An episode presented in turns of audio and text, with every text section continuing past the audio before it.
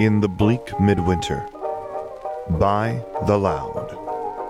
Read by Sam Gabriel. Based on the works of J.K. Rowling. Chapter 4. At breakfast, Tom found Hermione well rested and apparently none the wiser about his mother's theft of her book.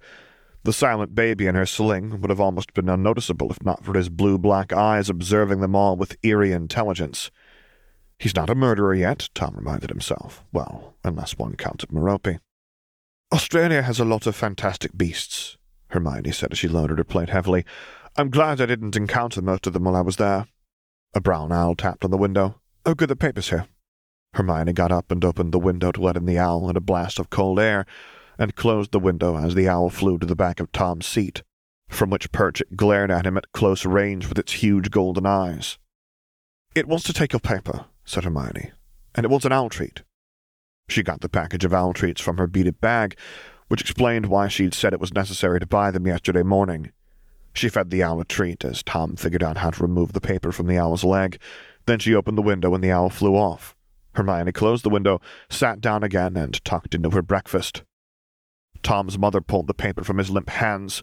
When he'd paid for the subscription, they'd mentioned that the price included delivery, but he hadn't stopped to consider the delivery method. "Give me the news," said his father. "You may read the witches' section." "Of course," said his mother, separating the paper and handing over the appropriate section. Hermione stabbed at her sausage with extra vigor. "Grindelwald making a nuisance of himself again," grumbled his father, eyeing the headline. "What kind of amateurish aurals do they have on the continent? You'll note he hasn't dared set foot in Britain, and good for him, too." This excellent impersonation of someone well-versed in current wizarding events was interrupted by his mother exclaiming, "You made the society page!" She read aloud, "Widower Tom Riddle, heir of Riddle, was spotted in the company of Australian duelist Hermione Granger on Sunday. Our photographer caught them heading in the direction of the jewelry district of Diagon Alley. Can wedding bells be far away? Riddle has been inseparable from the beautiful Granger ever since the tragic death of his wife Merope. Née Gaunt, of the Little Hangleton Gaunts, and the descendants of Salazar Slytherin. Merope died at the hands of Muggle healers, while giving birth to Tom Marvolo Riddle, heir of Slytherin. Granger has been filling the role of mother to this motherless child, which of course is a surefire way to his father's heart." "That explains why I was shopping for the traditional engagement gift of cufflinks, doesn't it?" smirked Tom. "You can't put anything past these reporters." Of course, he'd also tried to decorate his companion with some jewelry, but she'd refused. "Hush," said his mother. "There's more. Philanthropist Septimus Malfoy, upon meeting the heir of Slytherin, spontaneously gifted him with a house elf, yet another example of the Malfoys' famed generosity." "What?" exclaimed Tom. "That restaurant was full of witnesses." "None of whom will admit to seeing a Malfoy made a fool of," said Hermione. "Now you understand what I meant about this paper. The Malfoys control it." Tom had just been reading about the Malfoys last night. He gulped. "Malfoy controls the Daily Prophet?" "Yes," said Hermione. "Just yesterday, shortly before punching Malfoy in the face, I gave the Daily Prophet my home address." "Yes," said Hermione. "It doesn't matter. It was inevitable that he'd track you down. I could prevent that, but that would make your family and this whole house seem to vanish from Little Hangleton completely, which would violate the statute of secrecy, since you're prominent enough that the other Muggles would notice. Or you could go on the run. I have a tent in my bag ready to go, but I've just been getting used to sleeping in an actual house. It's nice. Anyway, what you need to know about the Malfoys is that they always tried to get on the good side of anyone they perceived to be powerful, and that apparently includes the Riddle family now." "This photograph is flattering," said his mother. Tom looked at it. It was indeed. Hermione's hard leanness somehow came across as slender elegance in the small photograph, and Tom looked dapper in wizarding robes, if he thought so himself. The black and white figures put their heads together so he could whisper another of his stupid questions in her ear without being overheard. She smiled at the ignorance revealed by his question. The photograph was frankly adorable. "This is Malfoy's apology," he realized. "He regrets firing that spell at my son, so he's trying to make it up to me." "As well he should," said his father. "The only question is, should we accept his apology?" "Yes," said Tom. "Support from someone who controls the press is a valuable thing." Hermione, remarkably, paused her eating. "Do you have a different idea, Hermione?" asked Tom politely. It's never even occurred to me to try to get Malfoy on our side. I mean, the Malfoys are infamous blood purists, and I'm a muggle-born. You're an actual muggle. Your son is only a half-blood. The Malfoys don't associate with people like us. It's true I don't usually allow other people with such crude manners in my presence, but as Malfoy seems useful, I'll make an effort to overlook that, said Tom. He was then startled to hear another tapping noise. A magnificent white owl was tapping at the window. But we already got the paper, said his mother. You don't understand what blood purists do to muggles, insisted Hermione. They don't consider you fully human. It's illegal now, but some still hunt and torture muggles for sport, like foxes. No one was listening over the tapping of the owl. Tom opened the window to let the owl in. It's carrying a letter. The owl perched on the back of Tom's chair and stuck out a leg for him to untie the parchment. Hermione got it an owl treat. What does it say? Demanded his father. Tom unrolled the scroll and read the beautiful calligraphy aloud with some difficulty, as the graceful flourishes nearly obscured the meaning. Dear Tom Riddle, it was a pleasure to meet you and your charming family yesterday. As we did not have time to properly get acquainted, I would like to invite you and your family to Malfoy Manor for a casual lunch this Saturday the 8th at noon. I feel that a friendship between our families would be advantageous to both. As my younger son Abraxas is about the same age as the heir of Slytherin, they will attend Hogwarts at the same time. So let us help them cultivate a friendship before school starts. Please reply by this owl. Sincerely, your humble servant, Sir Pens Malfoy. The owl stayed on its perch, staring regally at Tom. It's waiting for a reply, said Hermione. She fed it another owl treat. What will you say? I was hoping you could advise me on that. If I accept his invitation, I assume you could accompany me and guide me through proper wizarding behaviour at Malfoy Manor. Hermione said nothing. Hermione, I mean, if it's not too much of an imposition, I would be of no use to you at Malfoy Manor. What? She looked shaky. I panicked at the restaurant yesterday. I thought Malfoy was going to kill us. All I could think about was getting Tommy and Dobby and you to safety. That I'd be even more of a mess at Malfoy Manor. You'll have to go without me if you're going at all. But I can't do this without you. That's not my problem, Tom. I came here to see that Tommy gets a proper upbringing, and that's it. This idea to befriend the Malfoys is your own project. I'll help you when I can, but I won't go out of my way for you. I especially won't go back to Malfoy Manor. Back? Repeated his father. Look, it's a really long story. I've been there before. It didn't go well at all. Well, some of us got out alive, so that's something, but I still get panic attacks when I hear peacocks screaming. I should probably see a mind healer about that, but I've been busy. Anyway, Sir Pans Malfoy has no idea I've been there, so don't bring it up. There clearly was no way for her to tell the actual story without first admitting that she was a time-traveller, and that the events that had unfolded so disastrously had not yet taken place. Right, said Tom. Well, I'm remembering things like the anti-muggle charm on the entrance to that pub that prevented me from seeing it. If Malfoy Manor has anything like that, I'll make a fool of myself. I therefore must decline. Simple decision, really. The question is, what sort of counter-offer should I make? Should I invite him here? I could treat him to Riddle hospitality. Hermione looked around. As long as you aren't trying to impress him with your wealth, that might be okay. What? Said his father. This is a comfortable home. Malfoy Manor is a palace.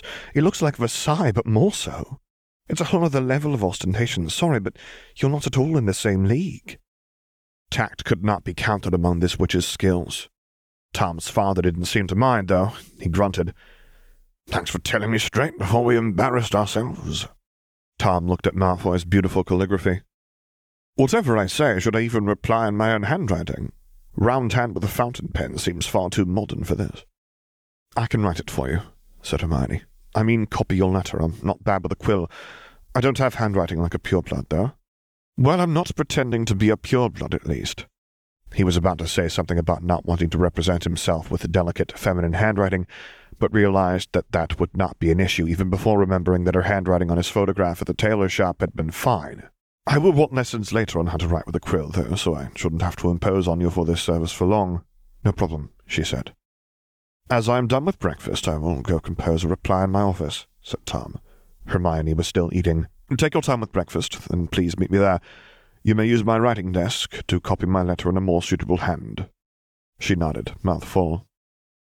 As he left, he saw Fiona loitering in the hall. Her expression, eyes wide with terror, made more sense once Malfoy's owl silently snuck up behind Tom and pounced on his shoulder, sinking the sharp points of its talons through his clothes to reach his skin, not drawing blood, just making it clear that the owl was not ruling out the possibility of doing so in the future. "Oh, Fiona," said Tom. "The others are not yet done with breakfast, so your services are not required just yet. By the way, in case you were considering spreading any rumours about the goings-on here at the Riddle House, I do hope you realize that no one would believe you. I wouldn't want you sent to a madhouse. You're a good maid. We do appreciate your service." This triggered an automatic curtsy from Fiona, the banality of which seemed to calm her. "Thank you, Mr. Riddle," she managed. "When Miss Granger is done with breakfast, please direct her to my office. If she doesn't know the way already, of course she probably does," he realized. Tom and the owl left Fiona standing there and continued to his office. He convinced the owl to relocate to a lamp, which it gripped with its talons as it stared at him. Tom unlocked his desk, rolled the top open, and got a sheet of scrap paper and one of his favorite iridium-tipped fountain pens. He thought a moment, then wrote, "Dear Mr. Malfoy, while I appreciate your invitation, I respectfully decline, as I do not wish to overtax your hospitality, especially now that your household may be understaffed. Thank you again for your generous gifts of a house elf and wand. Instead, I invite you to accompany me to my club, the Drones Club, on Dover Street off Piccadilly in Mayfair, London, at the same date and time you suggested, Saturday the 8th at noon. If you are not yet a member of this club, you will not be allowed in unaccompanied, so please wait for me on the street. As this is a muggle establishment, I trust that you will honor the statute of secrecy by dressing appropriately and performing no magic there. Sincerely, Tom Riddle." He felt satisfied with this composition by the time he heard a knock on the door and bade Hermione enter. She was accompanied by his parents. Tom read his missive aloud. Hermione's face glowed with a surprised grin. Her teeth were perfect. Perhaps it helped to be the daughter of a dentist. "You're really throwing down the gauntlet," she observed. "Any wizard who desires the favor of my company must know how to comport himself among muggles," said Tom. "Otherwise he's not worth my time." "You're trusting that he actually will behave himself," said his mother. "He's already demonstrated that he's capable of starting a fight in a restaurant, during lunch specifically. Oh, Tom, do you really think this is safe?" "I'm not going to anger him by stealing any more of his house elves. I mean, freeing. He does seem short-tempered, but, well, he has troubles at home." "What?" said Hermione. Tom realized that he couldn't explain without telling the very interesting story he'd read about the Malfoy family in the 1997 edition of Nature's Nobility, which he couldn't do without admitting they'd stolen it, which of course they wouldn't do in front of the person from whom it had been stolen. "I just meant that his wife seemed awful." "Well, didn't she? At least she can't come to the Drones Club with her husband. It's a club for gentlemen only." Hermione pressed her lips together, then spoke. "Well, anyway, we can hope he knows better than to violate the statute. As extra insurance, I'll inform Witch Weekly that if they send a photographer and reporter to the Drones Club, they'll find wealthy widower Tom Riddle dining with philanthropist Septimus Malfoy, both dressed like muggles to sightsee in Muggle London, as is the fad these days among fashionable purebloods." "It is?" asked his father, bewildered. "No, of course it isn't," said Hermione. "At least not until Witch Weekly says it is. Now that would be interesting." "So Witch Weekly is a sort of ladies' magazine?" asked his mother. "Yes." "Does Malfoy control that too?" asked his father. "I don't think so," said Hermione. "I mean, why would he even bother? It's just a women's magazine, you know, recipes and hairstyling tips and gossip. Nothing important. Anyway, you might want to mention to Malfoy that you notice a disillusioned photographer spying on the two of you from behind a potted plant." Tom nodded. He could address this alleged unimportance of hairstyling later as he was in a hurry. Malfoy's owl was sharpening its beak on his lamp. "Hermione, would you be so kind as to copy this in a wizarding hand?" He offered her his desk chair. She pulled his son out of her sling. "To make sure my writing is as neat as possible, I probably shouldn't be wearing Tommy at the same time." Tom's mother rushed to take the baby, but she had competition. "I can hold my own son," Tom said. "I don't like the way that owl is looking at you," his mother replied as she took the baby. Tom had to admit that this was worth considering. He didn't know if the golden or the blue-black eyes were more intimidating. Hermione sat at the desk and reached into her beaded bag. "Accio writing kit. This is just ordinary parchment, not really nice parchment like Malfoy used, but I guess it will have to do." She wrote quickly and neatly, although without Malfoy's flourishes.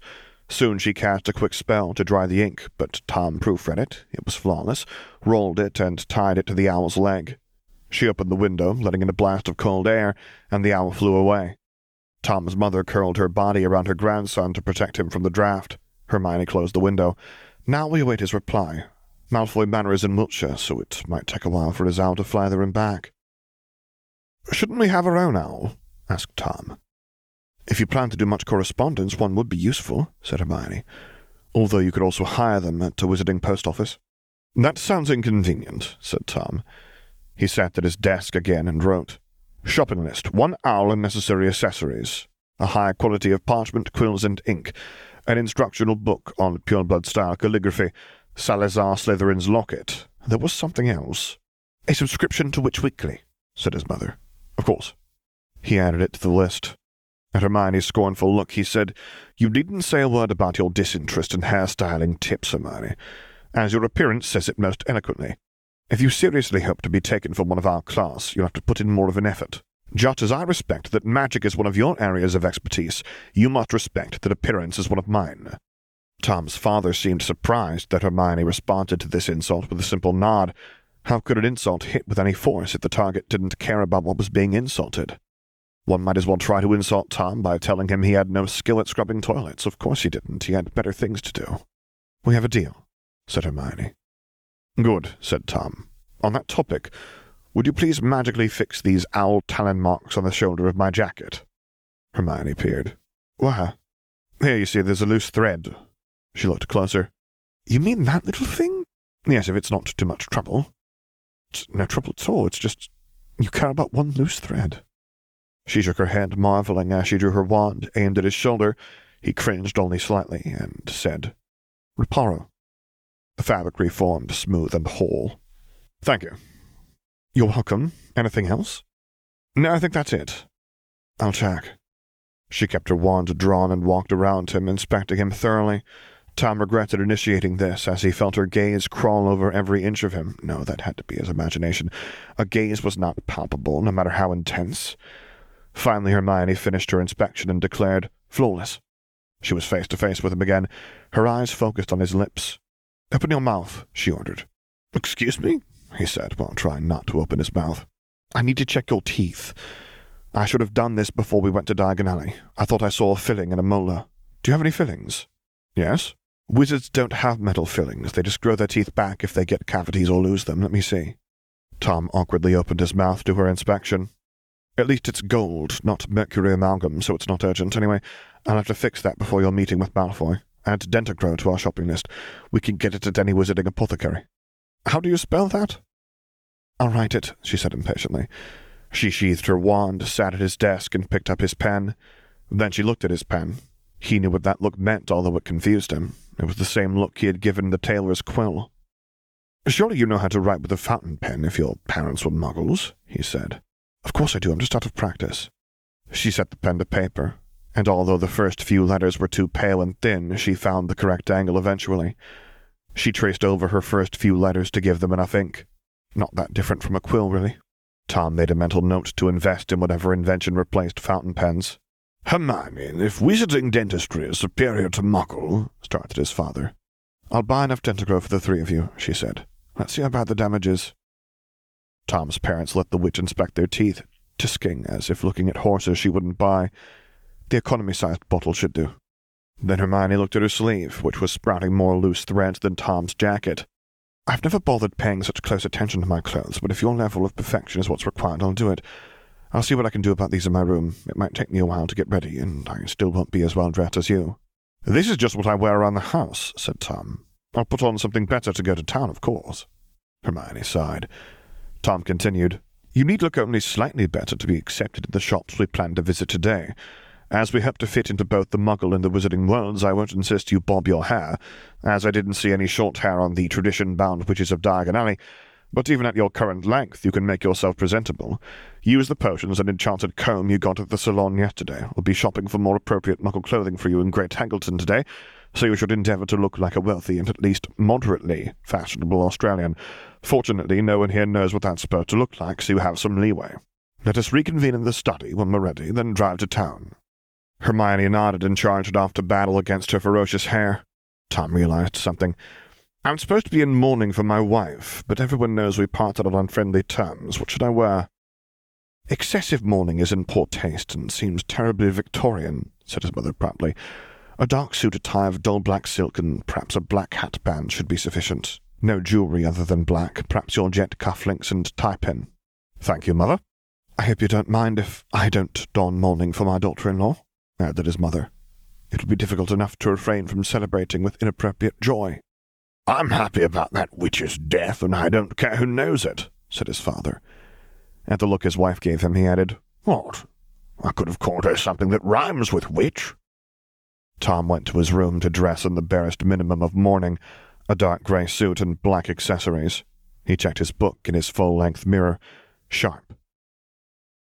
In the study, Tom and his mother discussed the wizarding books they'd read, although his mother was distracted by her grandson, who, according to her, was an adorable little snugglikins. Yes, he was, and Tom was distracted by a disturbing thought.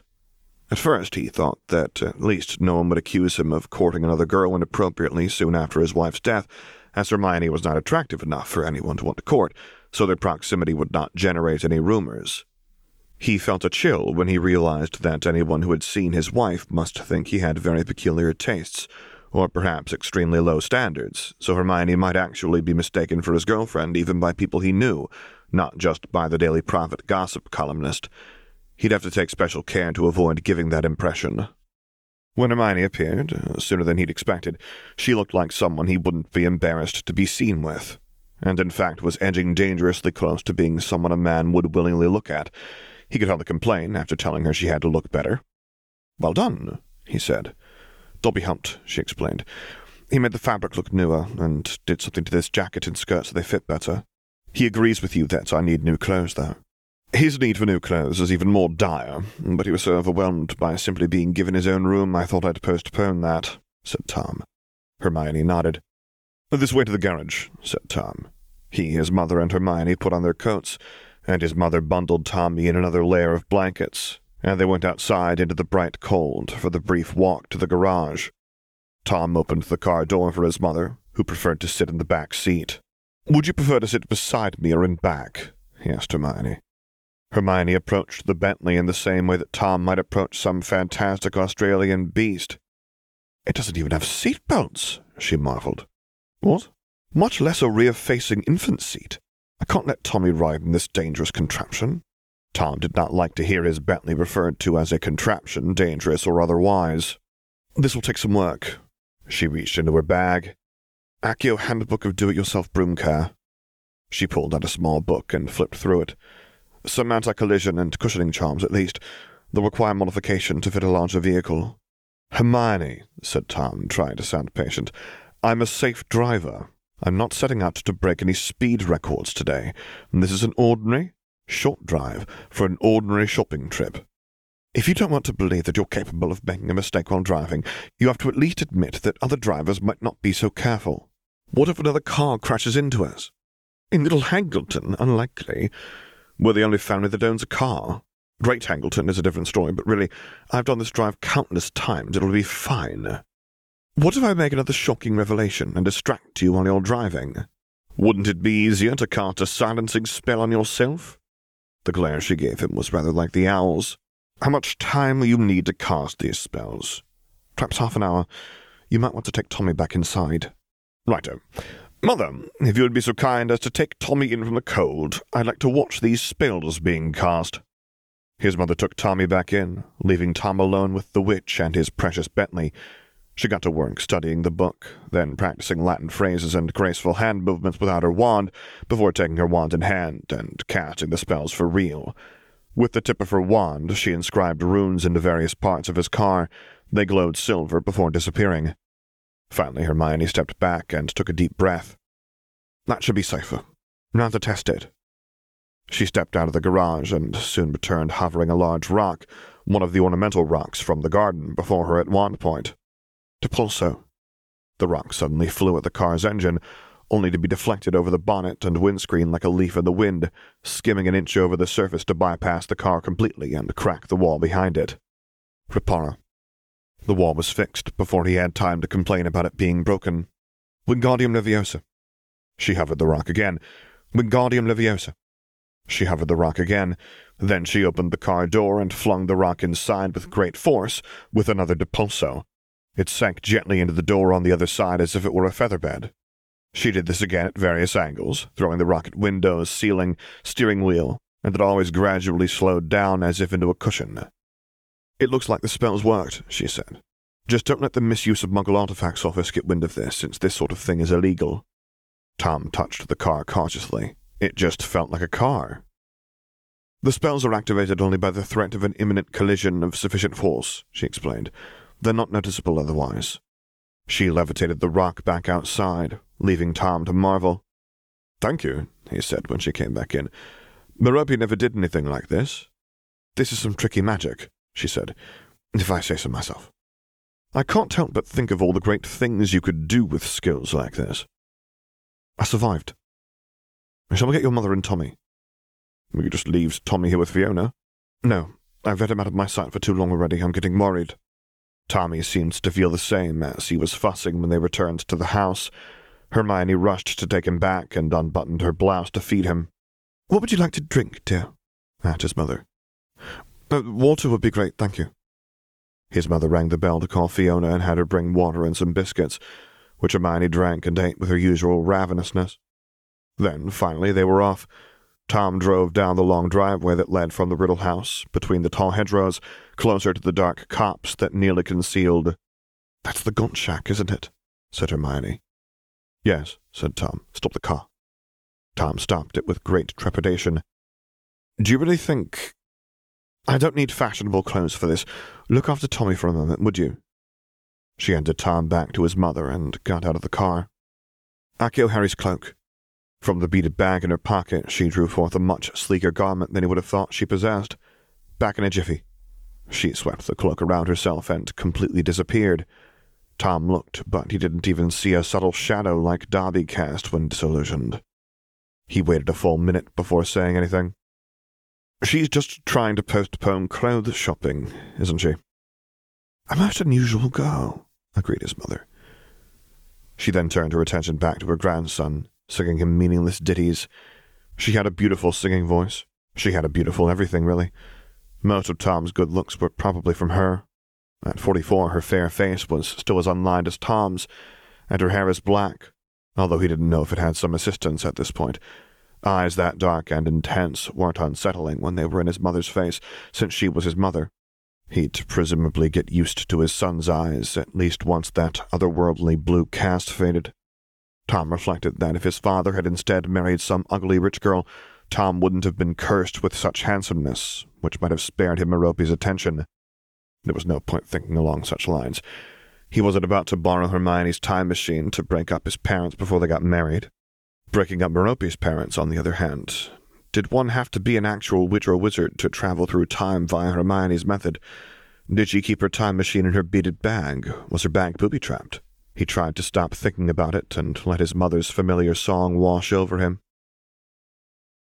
"Lavender's blue, dilly-dilly, lavender's green.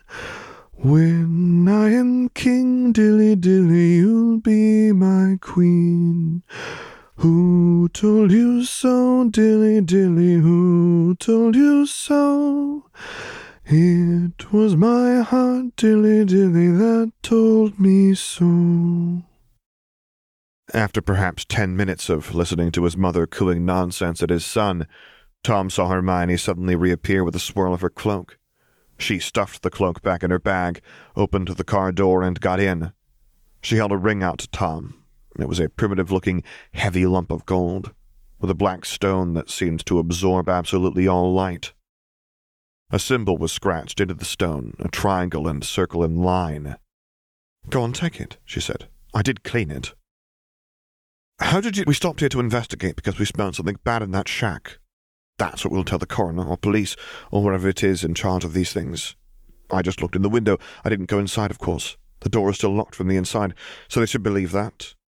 Go on, just take the ring and let's get out of here." Tom looked at the ugly ring. He very much preferred Art Deco. "Couldn't you keep it in your beaded bag?" she gulped. I'd rather not carry it myself. Well, I'd also rather not. I mean, you just pulled this off a dead man's finger. No one will know it's stolen, except possibly Morphin. I'm not worried about getting in trouble for stealing it, I just don't want it. I have no right to it. Tommy will eventually have some claim to it as a descendant of the Gaunts. Give it to him when he's ready. Please, Tom, please, take it. I don't want to be tempted. What, you'd sell it or something? If you need money, no, of course not. Just... The stone isn't just a stone. It's a unique and very powerful magical artifact. I shouldn't use it. It wouldn't be wise. The thought of a powerful witch in possession of a powerful ring was rather disturbing. Tom pulled his handkerchief from his pocket and picked the ring up with it, wrapping and tying it in the handkerchief without touching the ring. He'd been concerned that Hermione would laugh at his squeamishness, but she only looked relieved. Tom tucked the bundle in his new wallet, which from the outside looked too small to hold it. "Thank you," said Hermione. Then she looked at the wallet he was tucking back in his pocket. "You brought that to go shopping in a Muggle district?" "It looks normal from the outside, and I like it, and you brought your beaded bag, so you'll want to talk." She sighed. "Just try not to be too obvious about it." "Of course." She closed her eyes and slumped back in her seat. Stealing and giving up that ring had clearly been exhausting to her, for all she had made light of it. Perhaps it was time for some comic relief. "This doesn't mean we're engaged," he said. She opened her eyes and stared at him. "What? Even though you gave me a ring and I accepted it, that doesn't make us engaged. I didn't actually put it on." She closed her eyes again. "Just drive, Tom." "Yes, Miss Granger. I mean Hermione." He drove. With this corpse-loading jaunt and the time it took to enchant the car, this set the record for the slowest trip to Great Hangleton ever. It was only 6 miles, for goodness sake. "Aren't you going rather fast?" "Don't you trust your safety spells?" "Yes, but still. I don't like going fast." He slowed down. Of course they had to go to the police station first to report the body. Hermione looked appropriately somber as she told the policeman that she detected the smell of death as they drove past the Gaunt Shack, and saw a corpse when she looked in the window. "And how does a young lady know what death smells like?" scoffed the officer. She looked at him. The policeman appeared increasingly uncomfortable. "She's from Australia," explained Tom when the silence had gone on for too long. "I see," said the policeman, pretending to. "Well, we'll send the coroner round. Thank you very much for bringing this to our attention." That was the last of Hermione's delaying tactics. They finally got to their destination, Great Hangleton's most fashionable street. Tom got out, opened his mother's door, and gave her a hand to assist her out, then found out that Hermione had gone out herself and slammed the door behind her before Tom could perform the same service for her. "If this were just a few years ago, I'd be taking you to a tailor," said his mother. "But prêt-à-porter has become much more fashionable recently. Later I must take you shopping in London to buy you some suits by a wonderful French designer named Coco Chanel. But for now, the shops of Great Hangleton will provide reasonably fashionable clothing quickly." Hermione liked the word quickly. "Now, Tom," said his mother, turning to him just before stepping into a shop, "we won't require your assistance. So if you have anything to do in Great Hangleton, feel free to go do it. Let's meet back here at noon." "Anything to do? I can't really think of anyone to visit who might be interested in your new status as a widower." "Oh, right. But do you really think—" "Do it, Tom. Remember what I've always taught you." "Nothing is impossible if I've got enough nerve." "That's right. Now go on." She gave his shoulder an encouraging pat. "Yes, well, enjoy your shopping, ladies." He charged off, brain buzzing. It was a long walk to Threepurple Manor, but if he drove he'd be there long before he'd thought of anything to say. Perhaps the walk would clear his head. The day was bright and cold, with remnants of snow brightening the shadows. He first stopped by a florist. The shopgirl's gaze flew to his black hatband, and she immediately put on a sympathetic expression. "Need flowers for a funeral, sir? I could make a very tasteful wreath of asphodel and wormwood."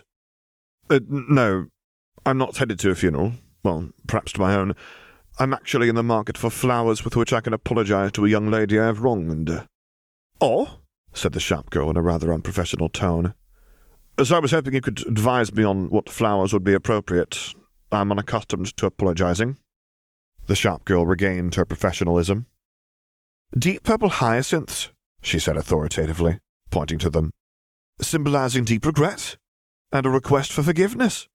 Perfect. In the Victorian flower language. Oh, isn't there a more modern flower language? Perhaps a flower slang? Not that I know of, sir. Sorry. I suppose Victorian will have to do.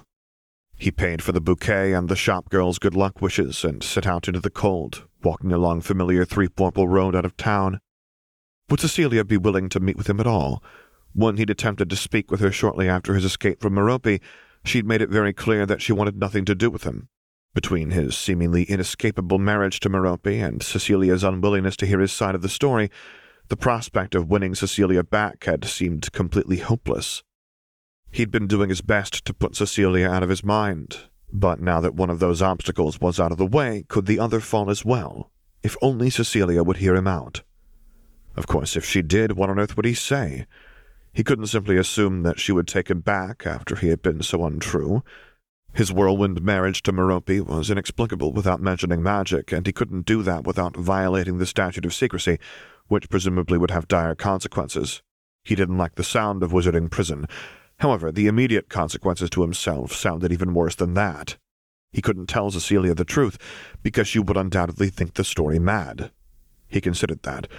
Was it better to have the kind of madness that made one believe in witches, or the kind that made one fall in love with a girl who was ugly, poor, and mean? The second suggested an indifference to these superficial, theoretically unimportant attributes of beauty and wealth, which was often regarded as a good thing. Unfortunately, the same people who considered indifference to superficial charms to be a virtue generally also considered a fickle, inconstant heart to be a vice. He would stick true to his story. Merope had deceived him. Everyone thought they knew what that meant. She had pretended he'd got her pregnant in order to trap him into marriage. This story was an admission that Merope could have got pregnant with his child at the same time he was courting Cecilia, and there was no way to make that sound good. At least he hadn't gone the route of murdering Merope to save his reputation, as some men in his position would do. No, bringing that up wouldn't be wise, now that Merope was, in fact, dead. Then there was the additional problem that after she had presumably deceived him by pretending he'd got her pregnant, then he had, in fact, got her pregnant. He would admit all his presumed wrongdoing, call it a folly of youth, declare himself a changed man, and beg Cecilia's forgiveness. That was his only chance. As slim a chance as it was, he had to take it. Threepurple Manor loomed before him, grand and imposing. He could do this. The Riddles always got what they wanted. They had strength of will, which was the main thing. The rest followed. He walked along the path beside the drive, by the maze formed of perfectly clipped shrubbery, the maze that contained so many private little nooks, perfect for an illicit kiss. No, he would not think about that right now. He stood at the door for a moment before ringing the doorbell, telling a primitive, stupidly hopeful part of his brain that he could not expect Cecilia to rush into his arms as she used to. He rang the bell. The footman, Douglas, answered. He was one of the few men tall enough to look down on Tom, and he made full use of this ability. Douglas, said Tom. Is Cecilia in? Douglas continued to stare down at him from his great height. In that moment, Tom learned that while some might think the order of precedence ranks the daughter of a baronet only slightly higher than the son of a squire, in fact, there was a great distance between them. This distance was occupied by other ranks that were also higher than Tom's, including the footman of a baronet, as well as anything that might be stuck to that footman's shoe. I mean Miss Threepurple, Tom corrected himself. I will check. Who should I say is calling? Asked Douglas coldly. Douglas, you know my name. I've been coming here for years. Tell her the most pathetic fool in the world is here to see her. Douglas nodded approvingly and closed the door in Tom's face. Tom had walked fast enough to perspire despite the cold weather, and now that he was standing still, felt the chill in earnest as the cold wind sought out any gap in his clothes. Perhaps this was her answer. To leave him in the cold. However, the door did eventually reopen. Douglas looked down at him again. Miss Threepurple will permit you to visit her in her sitting room, he declared, with the air of a servant who followed orders to the letter no matter how ridiculous. This way, sir. Of course, Tom knew the way and had no need of a guide, but did not make a point of it. "The most pathetic fool in the world," Douglas announced formally as he opened the door and ushered Tom in, then closed the door. Tom was keenly aware of the lack of invisible runes over the door preventing eavesdropping. Cecilia was seated at her writing desk by the window with her back to him. She did not immediately turn around, but continued writing. Her blonde hair was even shorter than when he'd last seen her, revealing her graceful neck. Finally, she put down her pen and turned to him. Her blue eyes took him in. She crossed her ivory stocking-clad legs, slender ankles, and shapely calves, and Tom completely forgot what he'd planned to say. "I used to have a cat," she said. This was not the greeting he'd expected, but she was speaking to him, so that was something. "Mr. Jollywhiskers, I recall," he said, with much more emotion than the words warranted.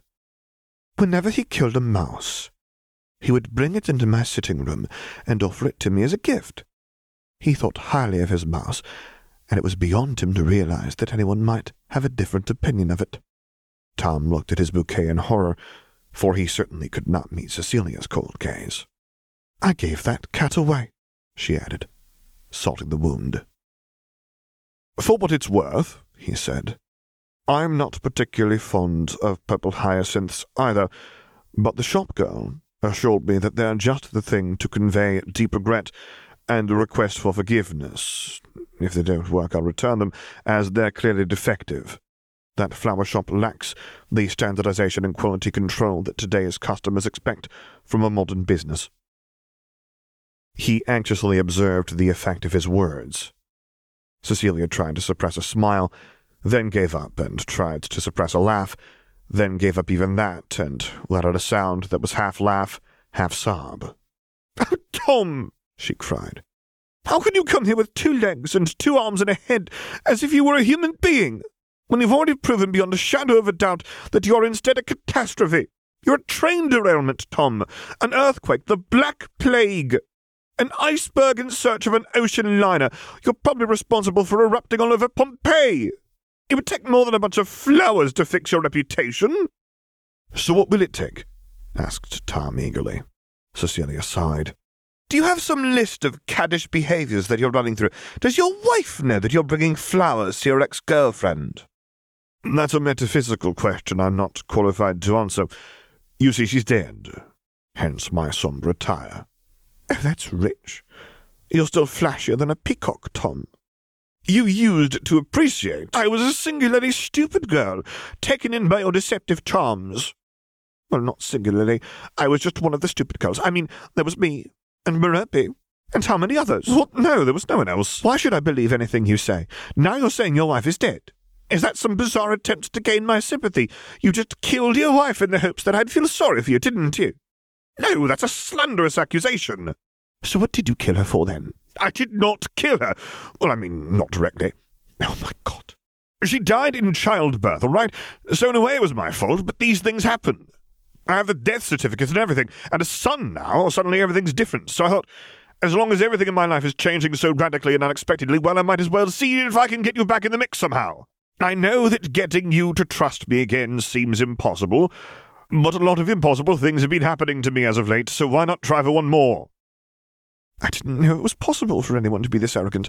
You can't expect me to fall for you a second time. I've learned my lesson. I'm older and wiser now." "I am also older and wiser, I promise. If you give me just one more chance, I'll never betray you again. Of course we can't go straight back to what we were before, but perhaps we could agree to be civil to each other. Friends, you could give me a chance to prove my sincerity?" Cecilia peered at him as if he were an interesting beetle. "And to think, you're allowed to vote already. At age 21, yet I won't be allowed to vote until I'm 30, all because men are the rational sex. I say, Tom, whenever the cause of women's suffrage seems like too big a job, all I need to do is consider that you are allowed to vote, while I am not, and I am filled with such fire that I am absolutely determined to succeed." She indicated the papers on her desk. "All this organising is a lot of work, but very important. I might not stop at universal adult suffrage. It might be worth a try to take the vote away from men completely and give women a turn at running things." "That seems fair," said Tom, who would have agreed to anything she said at that point. "Sir, for your indirect contribution to the suffrage movement, I thank you." "Glad I could help," he said. This meeting was going much better than he'd expected. "Would you like any more direct contributions? I could fund some full-page ads in the papers, print up a big batch of badges, whatever you'd like. Women's suffrage is extremely important. We certainly don't want idiots like me running things. You know I don't need your money, of course. Thank you for coming to see me, Tom." His heart leaped. "Now I know I'm immune to your charms. I was afraid I'd break down, feeling some old tug on my heartstrings at the sight of you, but no. The feelings I once had for you are gone. I'm free of you, and good riddance. If I happen to see you around town, I won't even break my stride. Goodbye." She turned back to her writing. She was done with him, and any moment now the parlour-maid would come to sweep him up. "Cecilia, before I go, I must say just one thing. I love you." "What's that strange noise?" "I said I—" "No, that noise." She pointed to the window. Malfoy's owl was tapping on the glass. It had a small roll of parchment tied to its leg, and was glaring at Tom in its usual way. "That's an owl," said Tom. "I know it's an owl. Why is a bloody owl tapping at my window? Aren't they nocturnal?" "It's carrying a message for me." "It's what?" "Look at its leg. There's a scroll of parchment there." "What would an owl have to say to you?" "It's a long story, and I'm not allowed to tell it, but hell, I'll tell you. You deserve to know the truth. I can explain everything. You see, there's this secret society of witches and wizards, and they communicate via owl messengers rather than telephones and the post. Merope was a witch, and the only reason I married her was that she gave me a love potion and used a mind control spell on me. It took me months to break free. By then I'd got her pregnant. So now my son is a wizard, as he inherited his mother's magical ability, although fortunately not her looks. The only reason I know this is because a different witch told me. She claims she's from Australia, but that's actually just a cover story. She's really a time traveller from 1997 who travelled back here to 1927 to try to change her past, our future, so my son doesn't grow up to murder her parents. I confess the paradoxes there don't make sense to me either. Anyway, I'm trying to help my son grow up not to be a murderer and fit into the wizarding world, hence my correspondence with the wizard who owns that owl. That tapping does make it hard to converse, doesn't it?" Cecilia had stood up and was inching backwards away from him, bringing her closer to the window and the angrily tapping owl. "Perhaps we should let it in, so I can take that message and send it on its way," said Tom. "That would stop the infernal tapping." "Let it in?" repeated Cecilia, horrified. "Or not, whatever you like. It can wait. I know it seems unbelievable, but I've got proof that magic is real. Look, I bought this magic wallet in a wizarding shop. It's bigger on the inside than the outside, I'll show you." He took it out of his pocket and showed her. Much of his forearm fit inside it. She didn't even glance at it. Her worried eyes were fixed on his face. He put it back in his pocket. "Do your parents know you're out?" she asked slowly. "Of course they do." "Did you walk all the way here?" "I walked from downtown Great Hangleton. My mother took the time-travelling witch shopping today, as she didn't have proper clothes for this era when she arrived." "I see," she said slowly. "Well, let's get you back to your mother, then. Come on." She led the way out. Of course, as soon as Tom stepped outside, he was attacked by Malfoy's owl. It perched on his shoulder and thrust its taloned foot rather closer to his face than necessary. Tom tucked the stupid bouquet of hyacinths under his arm to free his hands, untied the scroll, and stuffed it in his pocket to read later. "I don't have any owl treats on me, sorry," he told it. With an extra furious glare, it flapped away. Tom looked hopefully at Cecilia. "You see," he said, "magic messenger owl, my story's true, you've got to believe me." "Of course I believe you," she said in a soothing way that wasn't believable at all. She led him towards the cottage where her family's driver lived. She knocked to summon the driver. When he appeared, she said, "Henry, Mr. Riddle needs a ride back to downtown Great Hangleton. I'll accompany him to make sure he gets back to his mother safely." "Yes, Miss Threepurple, I'll bring a car round." He did, and soon Cecilia was sitting tantalizingly close to Tom in the back seat, gazing at him worriedly, as the driver sped to Great Hangleton. "It's true," said Tom helplessly. "I'm not mad." "Of course," said Cecilia soothingly. "Your story makes complete sense." They rode in silence after that. Tom and Cecilia got out in downtown Great Hangleton. Cecilia told the driver to wait for her, and they set out looking for Tom's mother and the witch. They weren't in the shop where he'd left them, but the shopgirl conveyed the message that they'd gone ahead to lunch at Flora's tea room, and wished for Tom to meet them there. Tom's mother waved at them delightedly when she saw them come in. "Tom! And how wonderful to see you again, Cecilia. Are you joining us for lunch?" "I don't know if I should." "Of course you should." "Oh, waitress, we need 2 more menus here," called his mother. She and Hermione had their food in front of them already, and Hermione was descending upon hers in her usual plague of locusts style. His mother was absolutely beaming, having a completely wrong impression of what had transpired at Threepurple Manor. Tom tried to rally his courage. As long as Cecilia was willing to sit at a table with him, there was hope. Tom set the hyacinths on the table, where they sweetly perfumed the air. "Oh, I love hyacinths," said Hermione, pausing her eating to breathe deeply. "So cheerful in the bleak midwinter." "I will do introductions," said his mother. "Cecilia, this is Hermione Granger, the daughter of an Australian business associate of my husband's. She's come to stay with us for a while, as she has no family left in Australia. Hermione, this is Cecilia Threepurple, daughter of Baronet Threepurple." Cecilia bristled. "I'd rather be introduced with my own accomplishments than merely as the daughter of a baronet." Tom's mother looked bemused, while Hermione looked interested. "And what do you do, Cecilia?" "I am looking for women's suffrage," she said proudly. "We're partway there.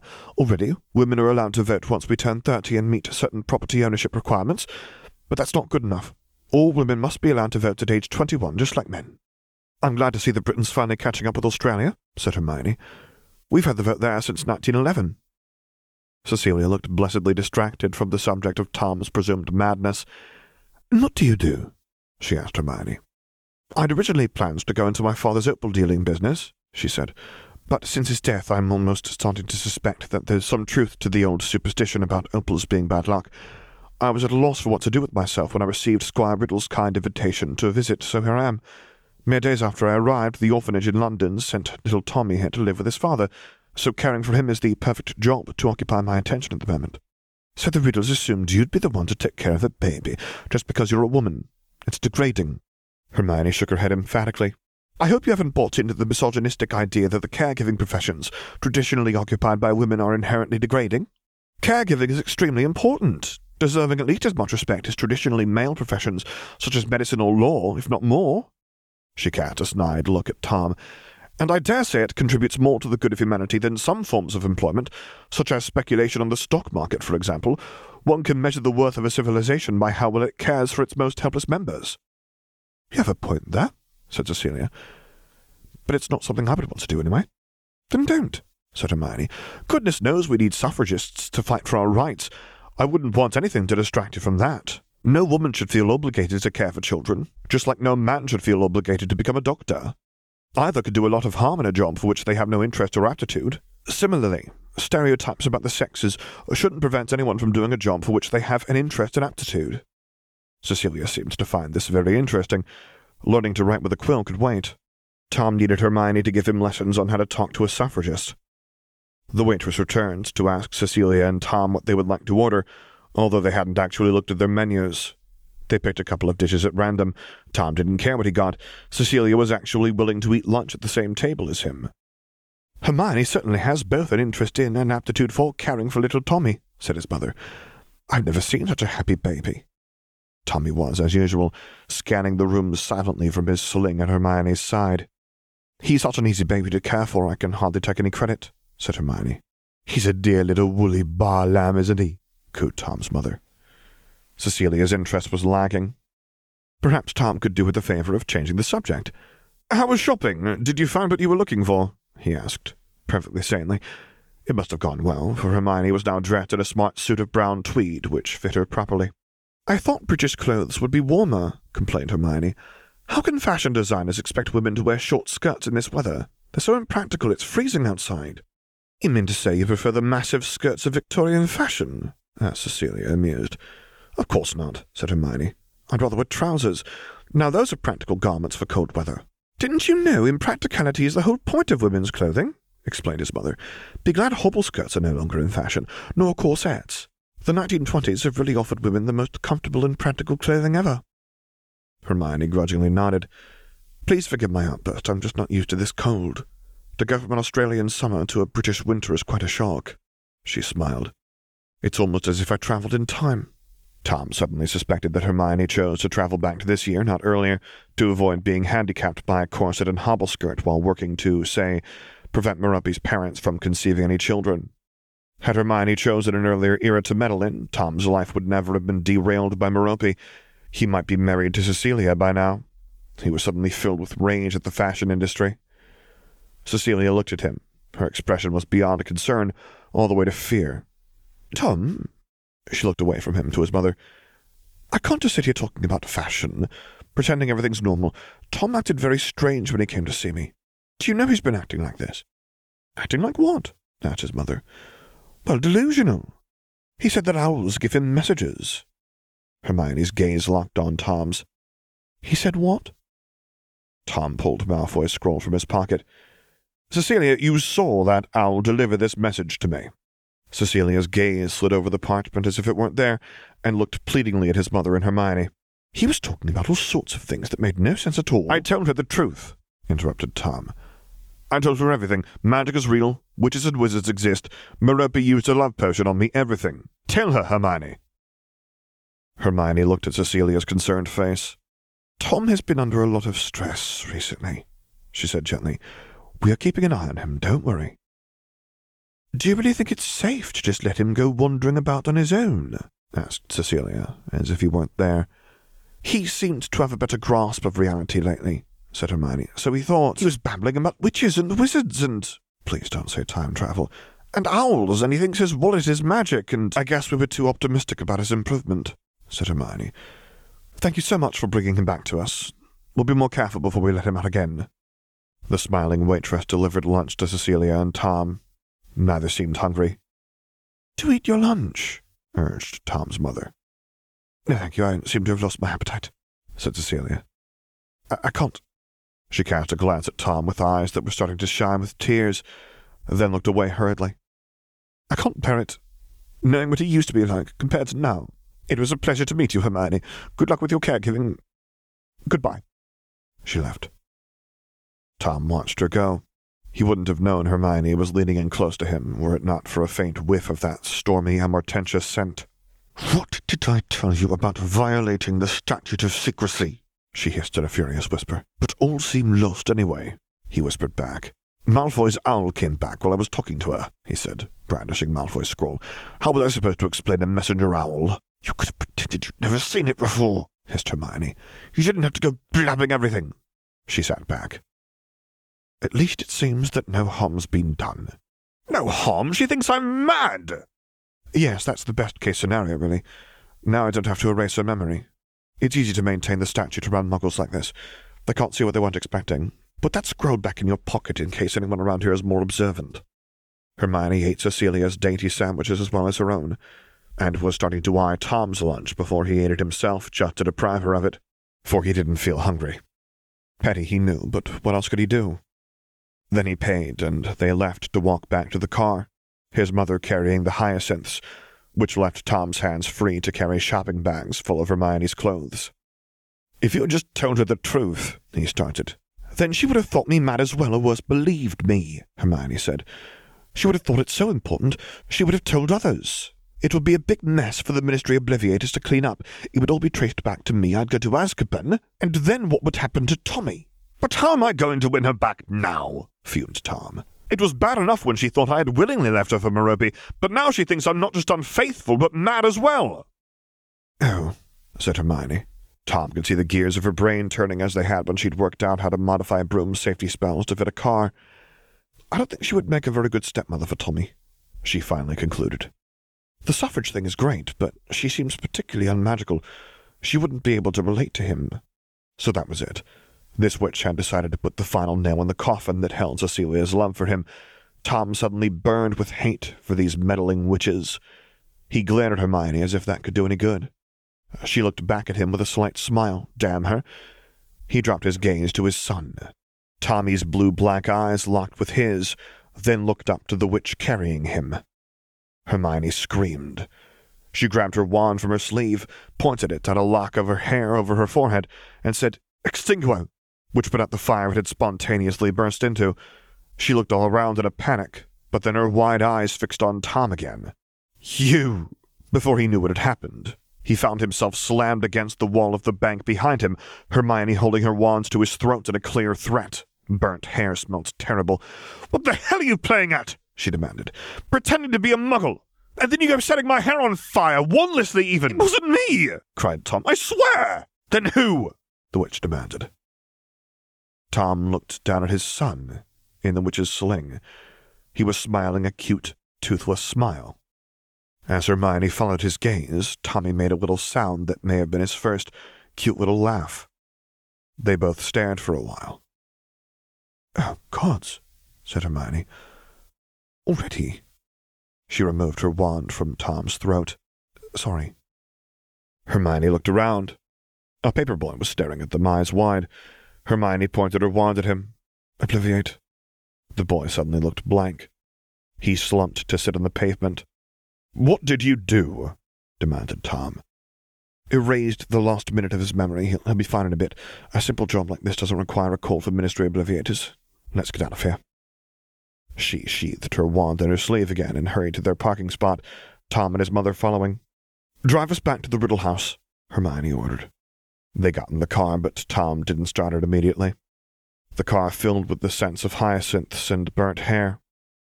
"So that was Tommy's first accidental magic," he said. He looked back to see Hermione nod. "So what's the proper wizarding parental response? I assume it's a milestone worth celebrating. Am I supposed to owl announcements to all my wizarding friends or what?" "I suppose," said Hermione listlessly. "I wouldn't know I was raised by muggles. Could you tell me exactly what happened? You were angry at me, right, for not volunteering to help you with Cecilia, and Tommy looked in your eyes at that moment." "Yes," said Tom. "Then he looked at you to, you know." "Right. Well, I have a favour to ask you, Tom. Please do not look in Tommy's eyes when you're angry." "All right," he said after a while. "Well, that's settled," she said. "So how did Malfoy respond to your counteroffer?" "I haven't had time to read it," he said. "I found other priorities." Hermione had no inhibitions about looking Tom in the eye when she was angry. Tom pulled Malfoy's scroll out of his pocket, unrolled it, and read it aloud. "Dear Mr. Riddle, thank you very much for your invitation. I look forward to seeing you there. Sincerely, your humble servant, Septimus Malfoy." "I can't believe it," said Hermione. "A Malfoy willing to go to a muggle business." "You seem prejudiced against Malfoys," said Tom. "Understandably, of course, but they might rise to meet our expectations if we expect enough from them." That's interesting that you'd put it that way. That's pretty much my plan for Tommy." "The baby who just set your hair on fire," said Tom. "Yes," said Hermione. "Which gives the impression that he might be a bit of a handful as he gets older," said Tom. "Oh, I'm sure that was just an accident," said his mother. "He'll learn to control his magic soon enough. My darling little Tommy would never intentionally hurt anyone." "Exactly," said Hermione, nodding. "It was simply an accident. Now, Tom, if you would start driving, I would draw my wand again and cast a healing spell on my forehead without fear of any muggles spying on me through the windows. I'm feeling a bit singed." "Right," said Tom, starting the car. He drove in silence. He wasn't angry at Hermione anymore, and, in fact, was embarrassed at how Tommy had manifested his anger. It wasn't Hermione's responsibility to help him win Cecilia back. She was here only to care for Tommy. Her ability to prove the existence of magic did not obligate her to do so at Tom's command. He needn't even trouble Hermione to buy some amortentia. Dobby could get it for him. Cecilia could hardly deny the existence of magic once she had felt its power herself. For the text of this and other stories by the same author, visit the AO3 and fanfiction.net pages of TheLoud. The music is Shy by the New Orleans Trio. For more stories that I have recorded, visit my website at samgabrielvo.com. There you can find a link to my Discord server, where I record things live for your enjoyment. And finally, as always, thank you for listening.